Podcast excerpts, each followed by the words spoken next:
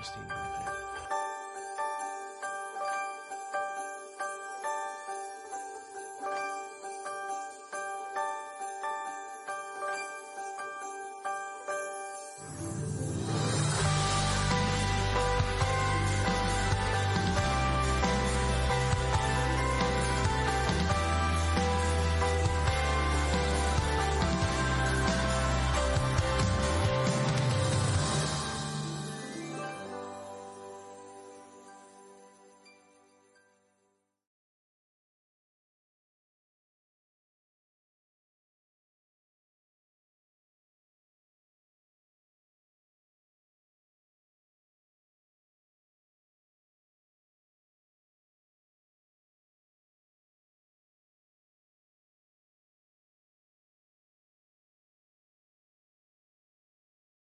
On the oh, look, all the hands go up.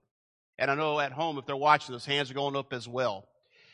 As I prepared for this message, I came across an interesting piece of information that I did not know. I'd never heard of this.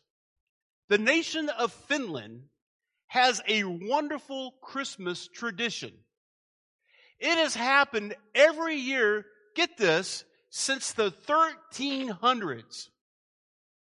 That's about 700 years they've done this Christmas tradition. It is called the Declaration of Christmas Peace. And it happens each year at noon on Christmas Eve. The Christmas peace is declared in the city of Turku. And the proclamation is usually read by a city official from the balcony of a historic mansion located at the center of town in the old Great Square. Now the proclamation is broadcast over TV and radio and now live streamed over the internet. It serves as a reminder and encouragement to spend the holiday in harmony and to threaten offenders with harsh punishment and of course to wish everyone a very Merry Christmas. This is how uh, the proclamation reads as follows, quote, tomorrow God willing, is the grateful celebration of the birth of our Lord and Savior, and thus is declared a peaceful Christmas time to all. By advising devotion and to behave otherwise quietly and peacefully, because he who breaks this peace and violates the peace of Christmas by any illegal or improper behavior shall under aggravating circumstances be guilty and punished according to the law and statutes prescribed for each and every offense separately. Wow. And finally, a joyous Christmas feast is wished to all the inhabitants of the city. you better not mess with their peace of Christmas. They tell you right up front if you do anything illegal, you disrupt it, you're going to be persecuted up to the limit of the law. And this proclamation has gone out since the 1300s. About 700 years or more, this has been going on. I wonder what happened here in the United States if we tried such a thing. Just, just shooting off my hip. The President of the United States came on Christmas Day at noon and said, This is the Declaration of Christmas Peace. What do you think would happen? Okay. But it is a great way to usher in Christmas, is it not? With a reminder of Christ coming and the peace that he, the peace that he brings into the world.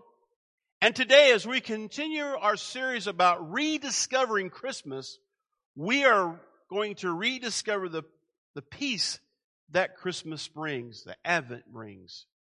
And of course, we're going to look at our text, Luke chapter 2, verses 8 through 20, and we're going to look at the shepherds and the peace restored. So let's look at the text together. Luke chapter 2, starting in verse 8. In the same region, there were some shepherds staying in, out in the fields and keeping watch over their flock by night. And the angel of the Lord suddenly stood before them, and the glory of the Lord shone around them, and they were terribly frightened. But the angel said to them, Do not be afraid, for behold, I bring you good, no, good news of great joy, which will be for all the people. For today in the city of David, there has been born for you a Savior who is Christ the Lord. This will be a sign for you. You will find a baby wrapped in cloths and lying in a manger, or literally a feeding trough. And suddenly there appeared with the angel a multitude of the heavenly host, praising God and saying, Glory to God in the highest, and on earth peace among men with whom he is pleased. When the angels had gone away from them into heaven, the shepherds began saying to one another, Let us go straight to Bethlehem then and see this thing that has happened, which the Lord has made known to us. So they came in a hurry and found their way to Mary and Joseph and the baby as he lay in the manger. When they had seen this, they had made known the statement which had been told them about this child. All who'd heard it wondered at these things which were told them by the shepherds. But Mary treasured all these things, pondering them in her heart. The shepherds went back, glorifying and praising God for all that they had heard and seen, just as, just as had been told them. You've heard this so many times before. I remember as a kid hearing this on TV. You remember when you used to hear this passage on TV quoted almost, I think, verbatim? Come on, man. Charlie Brown Christmas. Linus, because Charlie asked him, what is Christmas is all about? And Linus quotes this in that special, word for word. He tells Charlie Brown, this is what Christmas is all about, Charlie Brown.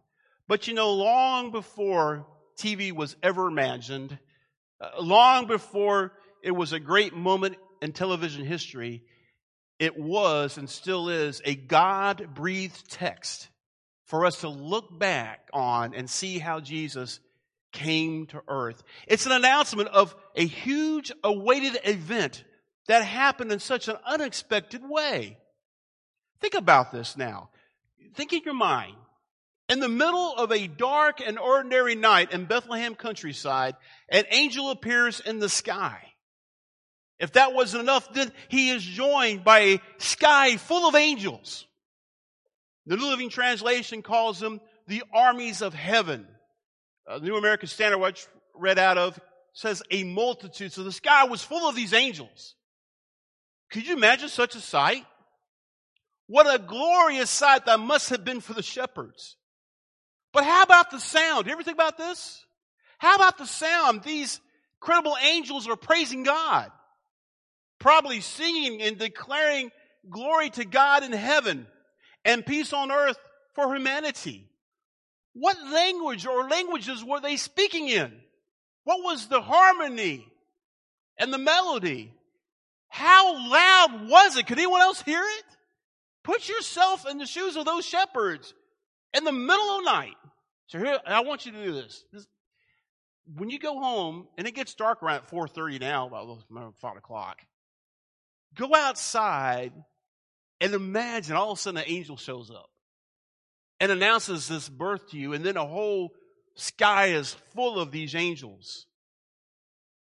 Now, when you think about that, it naturally occurs to us as human beings that the audience for this must have been someone real special for this grand announcement and this amazing angelic show. Must have been some type of VIPs, the rich, the famous, and the powerful. The kings, the queens, the movers and the shakers must have been the attended audience for this big, huge announcement. But we just read the text. That's not who the audience was. It was shepherds. The completely ordinary, average Joe, night shift working animal tenders who were the unlikely and unexpected recipients of this message of peace and God's favor. This is yet another scene that we come across when we read the Bible.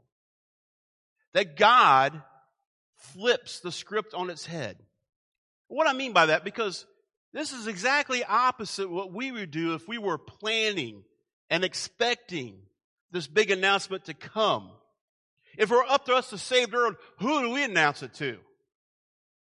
Think of the shepherds sitting in that field.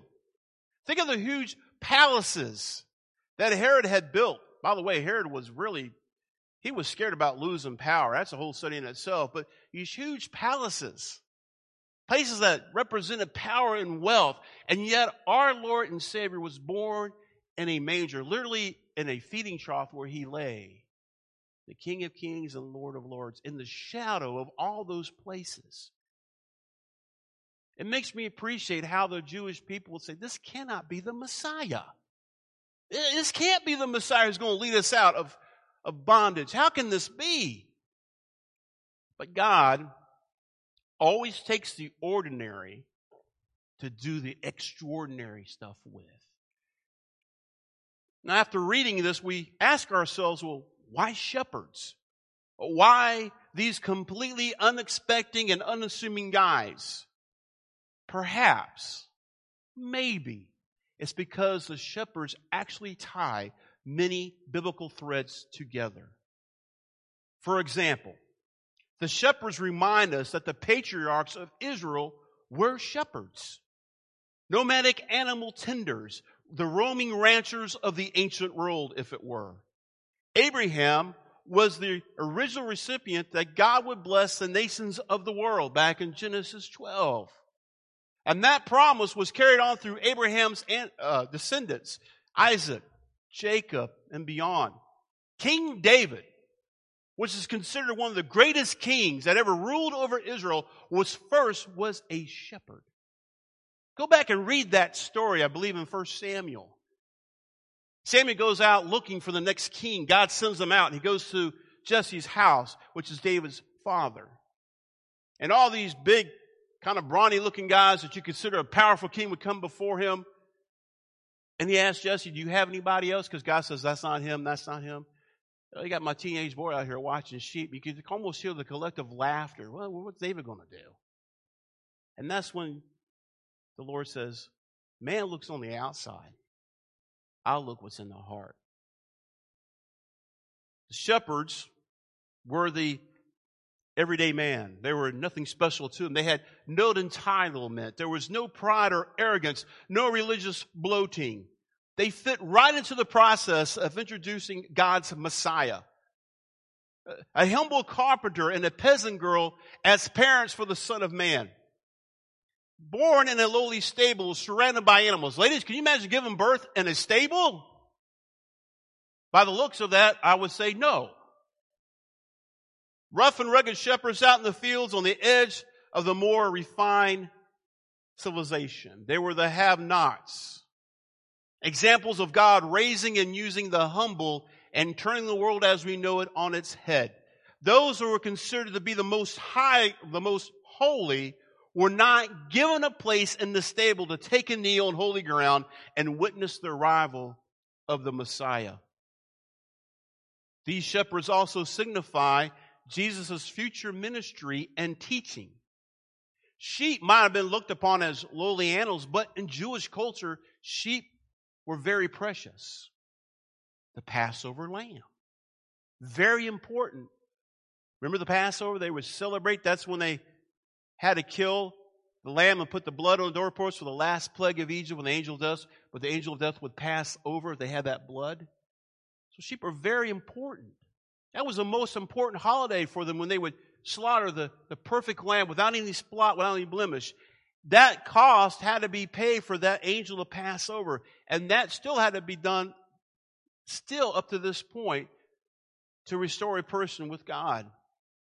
And each time this sacrifice was done, it was a reminder of the original Passover and God's rescue and the exodus of his people from Egypt. Now we know that Jesus came into our world to fulfill his identity as the Lamb of God who came to take away the sin of the world. He was the ultimate sacrifice and payment for our own sins. His death did away with the sacrificial lambs. And his resurrection makes it possible for us to be fully restored in our relationship to God. Jesus' life made it possible to experience true peace and the Hebrew shalom. Shalom means more than this peace. It means a complete wholeness, everything in your life to be peaceful, your work, your relationships to be at peace. He makes it possible for us to have that. And if you look in the letters of Paul, grace and peace, all he would say that. You can't have true completeness and wholeness, this peace, away from the grace of God. That's when you read the letters of Paul grace and peace. Maybe we should be saying that more often to each other. Grace and peace to you and our Lord Jesus Christ. May you experience the grace, the unconditional love, the favor of God. And as you experience that, may you also experience His peace that passes all understanding, all comprehension in the Greek, literally mind. Anything you could, this peace passes anything we can possibly think of, anything we could comprehend. He also made it possible to restore the completeness of God's original creation. You realize everything's going to be put right one day. A fall man brought on the curse of the ground by the sweat of your brow you'll eat, he told Adam. Ladies, the pain of childbirth result. But all that will be done away with. It's probably probably partly for all these reasons that God sent his angelical messengers to announce the birth of his son to shepherds. If it does nothing else, it should remind us that God's favor is not based on any human standard. His favor is on all those who humbly acknowledge their brokenness and accept the gifts of hope, peace, joy, and love that Jesus brings. Peace is not based on our class or position or occupation, but on God's purpose and design to bring the good news that will cause great joy for all the people. And that's where we see the story, this great event being announced to shepherds. And these shepherds lead us into several insights about our own intersection with God's peace. First off, peace comes in the midst of our storms. Peace comes in the midst of our storms. Now, we live here in north central Texas, but I want to ask you this question Have you ever experienced a hurricane? Perhaps you experienced a tornado once in a while around here, but have you ever experienced a hurricane? You ever lived through the eye of the hurricane? Now, I've heard it's a very eerie experience. You've seen it on the weather radar, and at the center of a circling storm, there is truly a stillness right in the center of it. The winds are calm. The rain cease. It's a pause in the storm. And there is a picture actually taken of an eye of a hurricane from one of those aircraft that, yeah, sign me up for that job. I'm going to take this plane and drive it purposely right into a hurricane. Ah, yeah, I'll take that job. But that's what it looks like. Now the storm is around, but look, the sun is shining. The winds are calm right there in the eye. But it's temporary doesn't last. And soon as the eye passes, the winds start to howl again, but this time in the opposite direction because the winds go in the, the storm goes a circular direction. It's kind of like those freeze frame moments in a movie. You ever seen those movies where everything just slows down to one tiny moment of reality while the life and the chaos or catastrophe happens all around a character? It's like a brief moment millisecond of clarity or pause. So, using that as illustration, let me ask you this. How is your Christmas season going so far? How does your Christmas season typically go? Now, if we're honest with God and honest with each other and honest with ourselves, we might choose words like busy, hectic, or frantic to describe our lives this time of year, especially in 2020 trying to do shopping and getting gifts and all getting the ship everywhere. Everything. I don't think I'm wrong saying this, but it's almost like everything's changed, hasn't it? Everything we thought was normal routine, all that has changed to some degree. So, what's your Christmas season been like this year? Maybe it's an overloaded schedule that's robbing you of peace. Here's the best advice I got from one of my professors at seminary Tim, you got to learn to say no I can't do that. You have to make time for yourself, for your spouse, for your kids, for your family. But sometimes we just overload. And it was amazing to me. We have all these new inventions. We have a microwave. I remember the microwave first came out, we maybe cooked maybe five pounds of bacon in one day. We just, oh, that's cool. Let's put another pound. We kept doing it. Oh, don't look at me like that. You probably did it too. How about popcorn? In other words, we can cook stuff like this. Uh, we can jump on an airplane and go around the world in a day. Granted, you'll have a lot of jet lag, but you can do it. We have washing machines and dryers and dishwashers. We have cars, all this thing to make life, quote, simple, unquote. But yet, we still don't have enough time. You know what we do? Oh, I can save time doing dishes now so I can schedule something else. We, we overload ourselves. So possibly that's what's robbing you of peace. But maybe it's something more like a relational conflict or pressure at work. Maybe a lost job or an illness. You name it. Like I said this a minute ago, this year 2020, there's plenty things to think of that might be robbing you of the peace of Christmas this year. Now, for many of us, peace sounds like a, a good idea, but it's still a long way off. It's a nice thought during the holiday season, but something we can never grasp a hold of. If this is where you find yourself today, I want to encourage you that Jesus shows up when the storms of life threaten our peace, hope, love, and joy. He is with us when everything seems lost and the way forward is totally unclear to us. Think about this. Go back to the story you just read about.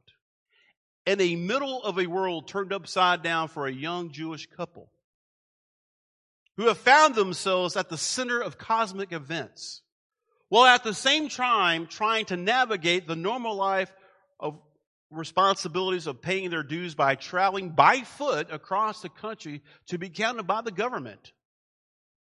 Having to experience childbirth for the first time far away from home without the support and care of midwives and other women who have guided Mary through this process. Ladies, can you imagine the text tells us she was great with child. She was about to give birth. They couldn't find any room at any inn for her. I can hear that conversation. Now, this is not in scripture, by the way. Joseph, I told you, if you make reservations, we would have a place to stay, but you didn't listen to me. Kind of okay. No one, let's move on. But they couldn't find any place. And ladies, could you imagine being in her shoes? being first time parents, not only with the joys and wonder and fear responsibility of their first son, but this is not just an ordinary son. This is God's son. And you think it's hard becoming new parents now. In the middle of a stable, having her firstborn son. And It's all these circumstances and struggles where God shows up.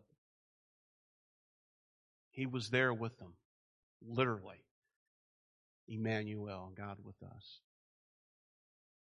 We don't really, if you're like me, sometimes we read this story and we just kind of skip over the tiny details. I mean, you ever really think about the shepherd sitting there, all of a sudden, an angel shows up, and then a bunch of angels show up and they start praising God? What a sight that must have been. And then going and traveling by foot and giving birth to their first son and all the. I remember when my first daughter was born, people around Bowie know Ashley, but her middle name was Brooke, so I always called her Brooke. And for the first two, three days of her life, she had to spend it in neonatal intensive care. But she came back. And so it was kind of neat. I would spend time with Tammy, go down, and the nurse would help me change her and give her a bottle, and I put her back, and I'd go back and do my thing, right? But I'll never forget the time they wheeled her in for the first time. Hey, she's yours. Where's the orders manual? Where's the instruction manual? I was just, I was fear, I was full of fear, wonder, responsibility comes rushing in. They were like that. They were human beings. Joseph and Mary all that wrapped up the, on top of that, knowing this was not just an ordinary son being born, this was God Himself. This is where God continues to show up for us in our pain and our fears and our confusion, in our grief and in our loss and uncertainty. I don't know what hardships you are facing today or every ounce of pain that you are feeling, but I assure you, God does and He knows. He is there going to bring peace and calm to your heart, peace that defies your circumstances. Speaking of circumstances, peace defies our circumstances. You may be thinking right now, well, that's great for you. It sounds nice, but you don't know how much it hurts. You're right. I can only imagine how awful it must be for some of you. And I can only agree with you that sometimes it seems so unfair. But let me encourage you the peace is there that's deeper. There's a peace that will defy your circumstances in face of all that you're feeling and have gone through. God's peace really doesn't make sense to us, but it's real and it's healing. It will guard your heart from continuing wounds and protect your mind from the onslaught of uh, anxiety and worry. Philippians chapter 4, verse 4 through 7. Look what Paul says. Rejoice in the Lord always. Again, I will say rejoice. Let your gentle spirit be known to all men. The Lord is near. Be anxious for nothing, but in everything by prayer and supplication with thanksgiving, let your requests be known to God. He continues on, and listen, the peace of God, which surpasses all comprehension, all understanding, will guard your hearts and your minds in Christ Jesus. Simply focusing in on what matters most. Focusing on the greatest gift that was ever given to humanity. Remember what Christmas is truly all about. Beyond the decorations and the lights and the sales and all those things, the reason we can celebrate Christmas is because of Christ. And let me encourage all of us today that no matter what we're facing, this process of getting this peace always begins with us turning to God bringing our hurts, our questions, our doubts, and our whys and our needs to Him. Like it says in Philippians, be anxious for nothing, but in everything by prayer and supplication or petition with thanksgiving, let your requests be made known to God. Thanksgiving. The other Sunday we sang, Count your many blessings, see what God has done. I've heard it said instead of wishing for the things I want to have, I need to start by giving thanks for everything I do have. And matter what happens, who becomes president, who's in charge of Congress, what happens with COVID, there is one thing, dearly beloved, I said it last week and it bears repeating right now. Nothing, nothing no power of hell or scheme of hell can rob us from the love of God which is in Christ Jesus. Nothing can take our salvation. I don't pretend to understand it all, but there's power in prayer. And there's transformation that grows from gratitude. It's not the power of getting what we want or convincing God to see things our way.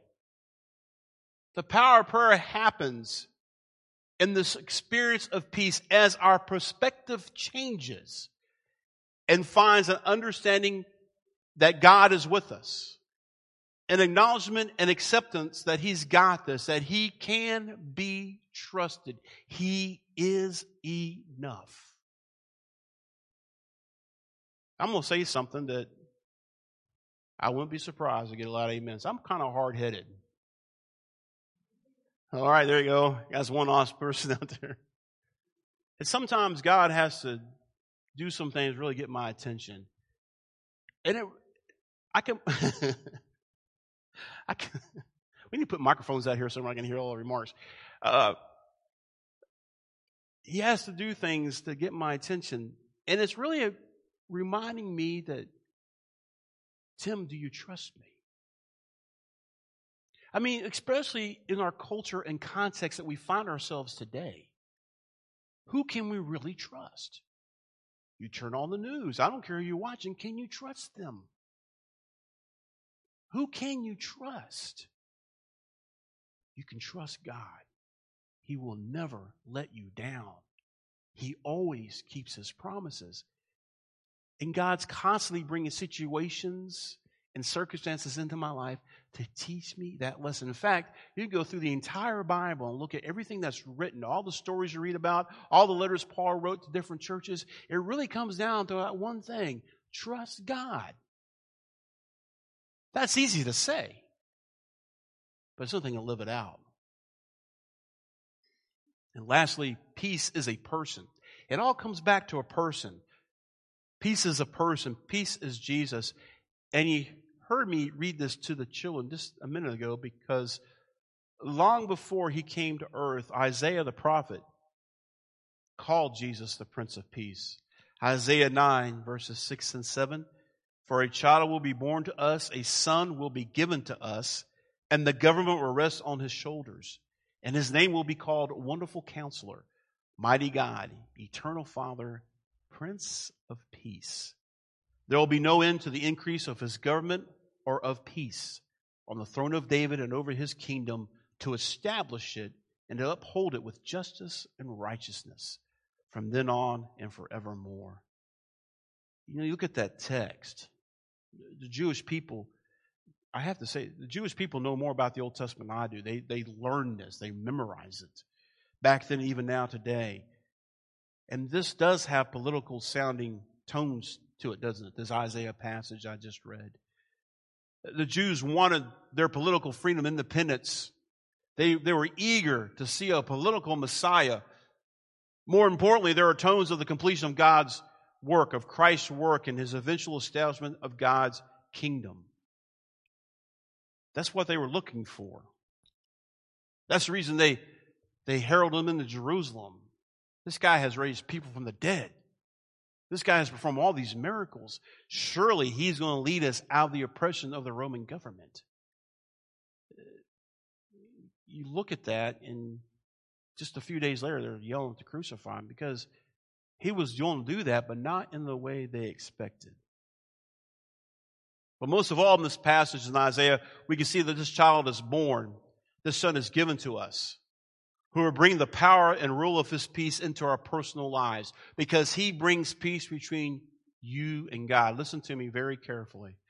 Just like that puzzle piece illustrated. You know, we you make a puzzle, where's the first part you start on? Well, usually on the outside, right? Get the frame. Much easier to do that than start working on the inside from the outside in. That's the problem with us. A lot of times we see a problem with our lives or something we're going through, we're concentrating on the outside and we put on these great images and facades on people. How you doing? I'm doing great. Meanwhile, the inside, you're just tore up. Perhaps this Christmas, you know what Christmas is all about, and you hear these messages of peace and joy and love, and you think, man, I, I know it's real, I just want some of it. We have to start from the inside. And that's what Jesus does. Because if you work only on the outside stuff, this horizontal stuff, you'll never experience peace. Why do you think people in Hollywood are all messed up? They think they have enough money, enough fame, they'll have that peace, that satisfaction. They don't find it, do they? They turn to the alcohol, they turn to the drugs, whatever it is their thing that devil tempts them with, and they, they fall down even a deeper hole. Instead of looking up and saying, I need peace with my creator. See, until you have peace with your Creator, with God, you can never have peace on a horizontal level. He's the embodiment. Jesus is the embodiment of shalom, that wholeness that we find in relationship with Him. That's where the peace of Christmas always is. It's found in Jesus. So before we look at anything else, we have to look at ourselves in the mirror and ask God to look in our hearts. How is our relationship to Him through His Son? Are we truly letting Him work on the inside?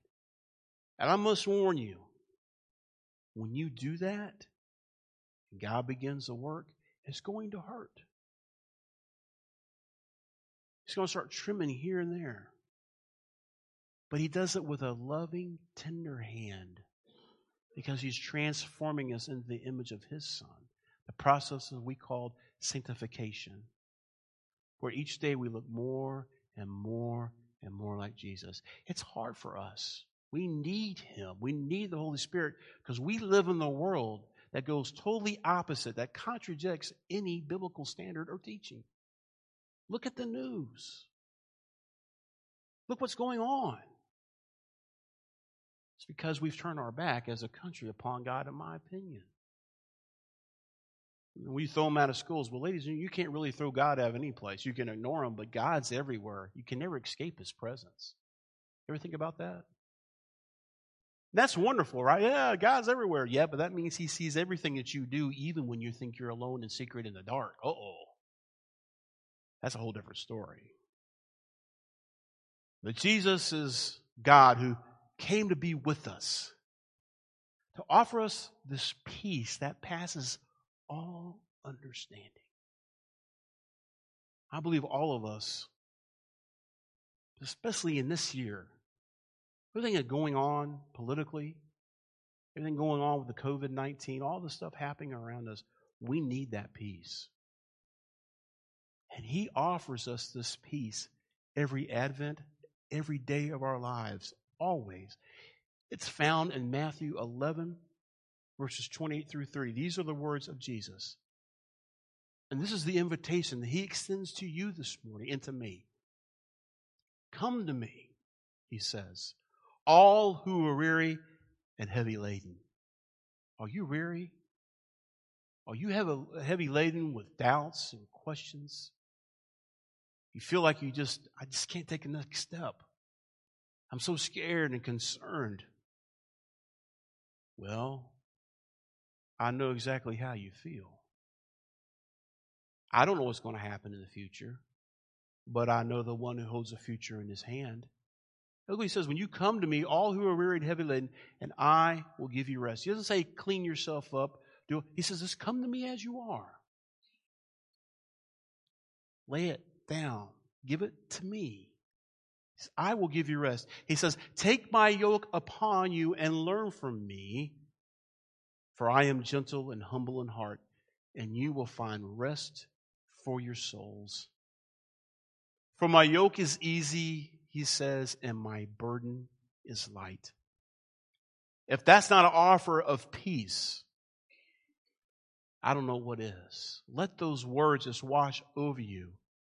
And then the second week of Advent, the season of expectation, the season of, of arrival, and all this stuff that Christmas brings up, let me encourage you to look for the Prince of Peace, even in the midst of the storms and the wind and the rain and everything that comes along with it. The devil, our enemy, likes us to get busy looking at everything, everything that doesn't matter. Stay focused on Jesus. He's walked a mile in your shoes.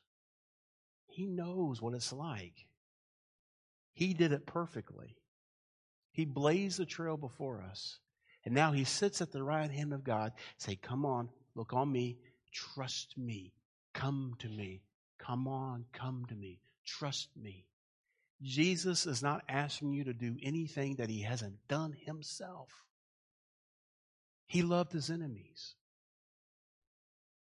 He blessed those. Can you imagine? Here he is hanging on a cross, beaten beyond recognition. The physical pain must have been excruciating, much much the spiritual that was happening. And yet, when those religious leaders passed before him, what did he say? You wait till I get down off here. No, what did he say? Father, forgive them, for they do not know what they're doing. If that's not blessing those who persecute you, I don't know what is.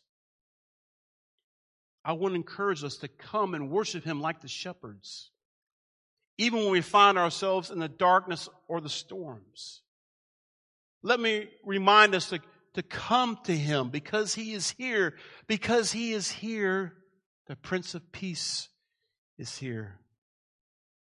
And I pray that Jesus will be your peace this week, the coming weeks and months ahead of us, guarding your soul with peace, filling your spirit with the wholeness of shalom, ruling as the Prince of Peace in your hearts. There's no secret. There's no secret formula or anything secret you have to do to experience true peace. It all comes down to Jesus. But here it is it's a gift, it's completely up to you. You can take it, kneel before Him as I trust you. Perhaps you've never given your life to Christ. I encourage you that day. Would you just simply admit to Him? You're not going to tell Him anything He doesn't know already. And in the midst of what He knows, He's still calling to you in this moment. And just confess, agree with Him. Yes, I've broken your laws. I want to experience the peace that you offer, Jesus. Come into my life and rule over my life as Prince of Peace. Perhaps you've never done that. I invite you to do that today. Perhaps so many other things are robbing you. You've you've lost track. You've we've everything happening in this year. We've kind of Christmas is here, and we've forgotten what the real meaning of Christmas is all about. Hence, why this series is called Rediscover Christmas. Maybe you need to go across the aisle and pray with a brother or sister. Maybe you need to come down as a family. I don't, whatever God's leading you to do, or perhaps He's calling you to join us here and be part of this body. Whatever it is, dearly beloved, don't let this moment pass you by. It occurred to me the other day of everything I have, God's blessed me with my wife, my daughters, my two grandchildren, able to pastor this church, seminary, all these things that God has blessed me with. There is one thing that's more precious than everything my relationship with Him, of course, my salvation. It's the time, because I only have so much of it. Why do you think companies give you so much per hour? Because time is precious. Once you spend it, it's gone. You can't get it back. Think about that. Every heartbeat, with every breath that we, with every breath that we draw, we're using up our time. Doctors can help us. Praise God for the medical uh, knowledge He's given us. But there is a number, and only God knows that number. When your time is up, your time is up. Don't wait to next week. Do not wait another moment. If God is speaking to your heart in this moment, please, even if you're watching this via the internet, don't, just because you're not here physically, do not let this moment pass by without doing business with God and taking care of it. And I'm telling you, your life will never be the same. Heavenly Father, we thank you for this time and this moment we have together. We thank you for the gift of your Son and the peace that he brings to us. Even though we've broken your law and sinned against you, that he would pay the price for our sin. Your word says, For the wages of sin is death. But Father, because of him, laying his life down willingly, he has established peace between us and you that we can come to as we are now, lifting our petitions, our requests to you with thanksgiving, dear God, because we're so thankful for who you are, what you have done, and what you currently are doing, what you promise to do in the future. Father, I, I ask that you grant us the courage that we need to step up and to step out and to put our full trust in you. Continue move among us. May your spirit have his way. In your name we pray. Amen. Just stand with me, please.